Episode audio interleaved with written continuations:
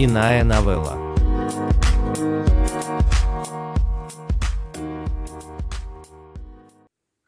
Побежденное царство. Харуки Мураками. За рухнувшим царством текла река. Красивая и чистая река, в которой обитали рыбы. По берегам реки росли камыши, и заросли этих камышей для рыб служили источником пропитания – кормушкой. Рыб, конечно, не волновало, рухнуло ли царство или нет. Какое им было до этого дело, что там за царство такое? Они же не жители этого царства, которые выбирают царя и платят налоги. Я помыл свои ноги в реке. Вода была ледяной. С берега реки можно было увидеть стены и башню замка того царства, которое рухнуло. Двухцветный флаг все еще возвышался над башней, развиваясь по ветру. Каждый, кто приходил на берег реки и видел флаг, говорил «Эй, посмотри на это! Это же флаг царства, которое рухнуло!» К и я – мы друзья. Или лучше будет сказать «были» друзьями в колледже. Прошло больше десяти лет, как мы не видели друг друга. Тем не менее, мы были друзьями. Всякий раз, когда я пытаюсь рассказать кому-нибудь про К, о том, какой он, какой у него характер, что он за личность такая, у меня ничего не получается, я не нахожу слов. Мне в принципе сложно давать какие-либо характеристики кому-нибудь или чему-нибудь, а в случае с К это вдвойне сложнее. Но я постараюсь, так, как получится. Мы с К ровесники, но он в сто раз красивее меня. У него хороший покладистый характер. Он никогда не был напористым, бестактным хвостуном. Он старался не обижаться на людей, которые ненароком бы создали ему проблемы. «Что ж, бывает», — говорил он, — «в такой ситуации он иначе не мог поступить». Да, он был понятливым. Я никогда не слышал, чтобы он сделал что-нибудь плохое. Такое поведение, наверное, можно было бы объяснить хорошим воспитанием. Его отец был врачом, у которого была собственная клиника на острове. А это означало, что К никогда не нуждался в деньгах. Не то чтобы он был расточительным, но он любил принарядиться, поэтому выделялся. Не только лицом, но и телом он был красив. Он был спортсменом, играл в теннис, любил плавать в бассейне не меньше двух раз в неделю. В политическом отношении он был умеренным либералом. Учился он очень хорошо, пусть и не на отлично. Он почти никогда не готовился к экзаменам, но и ни разу их не провалил. Он действительно слушал лекции. Он был удивительно талантлив в игре на фортепиано. У него было много пластинок Билла Эванса и Моцарта. Его любимыми писателями были французы Бальзак и Мапассан. Иногда он читал романы Кензабуро Оэ или других писателей. Его критика была всегда правильной и адекватной. Естественно, он пользовался популярностью у женщин. Но он не был из тех парней, кто готов с любой. У него была постоянная девушка, хорошенькая второкурсница одного из модных женских колледжей. Они вместе ходили каждое воскресенье на тусовки. Во всяком случае, это был К, которого я знал в колледже. Одним словом, он был персонажем без изъянов. Тогда К жил в квартире по соседству со мной. Несколько раз мы ходили друг к другу за солью, и так мы подружились. Ходили друг к другу в гости, слушали пластинки, пили пиво. Однажды мы с моей девушкой решили поехать на озеро. К поехал с нами, и он был со своей девушкой. Нам было очень комфортно вместе. Затем, во время летних каникул в старшем классе, я съехал, и на этом наше общение закончилось. В следующий раз я увидел К 10 лет спустя.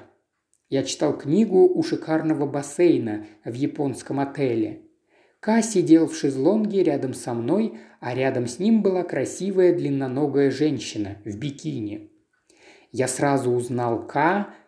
Он был красив, как всегда, Только теперь, когда ему чуть за тридцать, он был статный мужчина, а не юноша, которого я знал. Проходившие мимо молодые женщины оглядывались на него.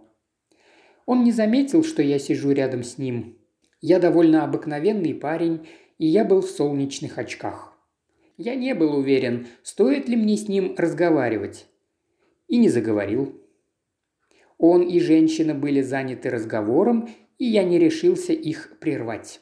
Кроме того, мы с ним не о многом могли вспомнить. Я одолжил тебе соль, помнишь? Эй, верно, а я одолжил у тебя подсолнечное масло. У нас бы быстро закончились темы для разговоров. Так что я держал рот на замке и читал свою книгу. Тем не менее, я не мог не подслушать, что К и его симпатичная спутница говорили друг другу. Их было трудно не услышать, поэтому я бросил читать и начал слушать их. «Ни за что», – сказала женщина. «Ты, наверное, шутишь?» «Знаю, знаю», – ответил К. «Я точно знаю, что ты имеешь в виду, но ты должна понять и меня. Я делаю это не потому, что хочу. Так сказали ребята наверху. Пойми, что они решили. Так что не смотри на меня так». «Да, верно», – сказала она. К вздохнул. Позвольте мне подвести итог их недолгого разговора. Разумеется, во многом благодаря воображению. Казалось, что теперь К был директором телекомпании или другого какого-то стратегического объекта, а женщина была какой-то известной певицей или актрисой. Ее увольняли из проекта из-за каких-то проблем или скандала, в которые она оказалась вовлечена, или, может быть, просто потому, что ее популярность упала. Работа по ее информированию была возложена на К, который был человеком, непосредственно ответственным за повседневные операции. Я мало что знаю об индустрии развлечений, поэтому не могу быть уверен в деталях, но не думаю, что я слишком далек от правды. Судя по тому, что я слышал, К выполнял свой долг искренне. «Мы не можем выжить без спонсоров», – сказал он. «Я не должен тебе этого говорить. По идее, это не твое дело. Так ты говоришь мне, что не несешь никакой ответственности за меня и не будешь отстаивать меня перед ними? Нет, я не говорю тебе этого. Но то, что я могу сделать, действительно ограничено. Не все в моей власти. Их разговор зашел в тупик. Она хотела знать, как много он приложил усилий ради нее – он настаивал на том, что сделал все, что мог, но у него не было возможности доказать это, и она ему не поверила. Я тоже ему не очень поверил. Чем искреннее он пытался что-то объяснить, тем сильнее над всем этим нависал туман неискренности. Но Ка не виноват. Каждый видел правду по-своему. Вот почему эти двое так и не договорились. Оказалось, что женщине всегда нравился Ка. Я понимал, что они хорошо ладили, пока не появился этот бизнес, что, вероятно, только усилило гнев женщины во время их разговора. В конце концов, она сдалась. «Хорошо», – сказала она, – «я тебя поняла. Купи мне колу, ладно?» Услышав это, Ка вздохнул с облегчением и пошел к стойке с напитками. Женщина надела солнцезащитные очки и посмотрела прямо перед собой – к этому времени я застрял на чтении одной и той же строчки в своей книге. Вскоре Ка вернулся с двумя большими бумажными стаканчиками. Протянув один своей женщине, он опустился на шезлонг. «Не расстраивайся по этому поводу», – сказал он. «В любой день ты...» Но прежде чем он успел закончить, женщина кинула в него свой стакан. Стакан попал ему прямо в лицо. «Досталось и мне», Колла и меня обрызгала тоже.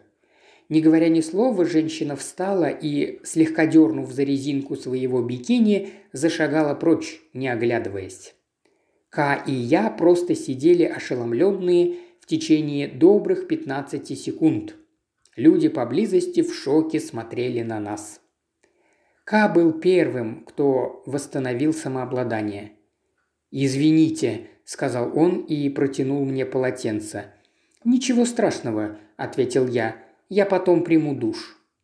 Он выглядел слегка раздраженным. Он взял полотенце и вытерся сам. «По крайней мере, позвольте мне заплатить за книгу», – сказал он. «Это правда. Моя книга промокла.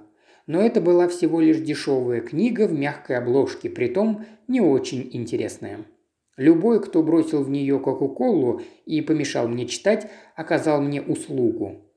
Он просиял, когда я ему это сказал. У него была такая же широкая улыбка, как всегда. В этот момент Ка ушел, еще раз извинившись передо мной. Он меня так и не вспомнил. Я решил дать этой истории название «Побежденное царство», потому что в тот день я случайно прочитал в вечерней газете статью об африканском царстве, которое потерпело поражение. Видеть, как исчезает великолепное царство, говорилось в этой статье, гораздо печальнее, чем видеть крах второразрядной республики. Из журнала «Нью-Йоркер» от 13 августа 2020 года. Перевел и озвучил Илья Кривошеев. Иная новелла.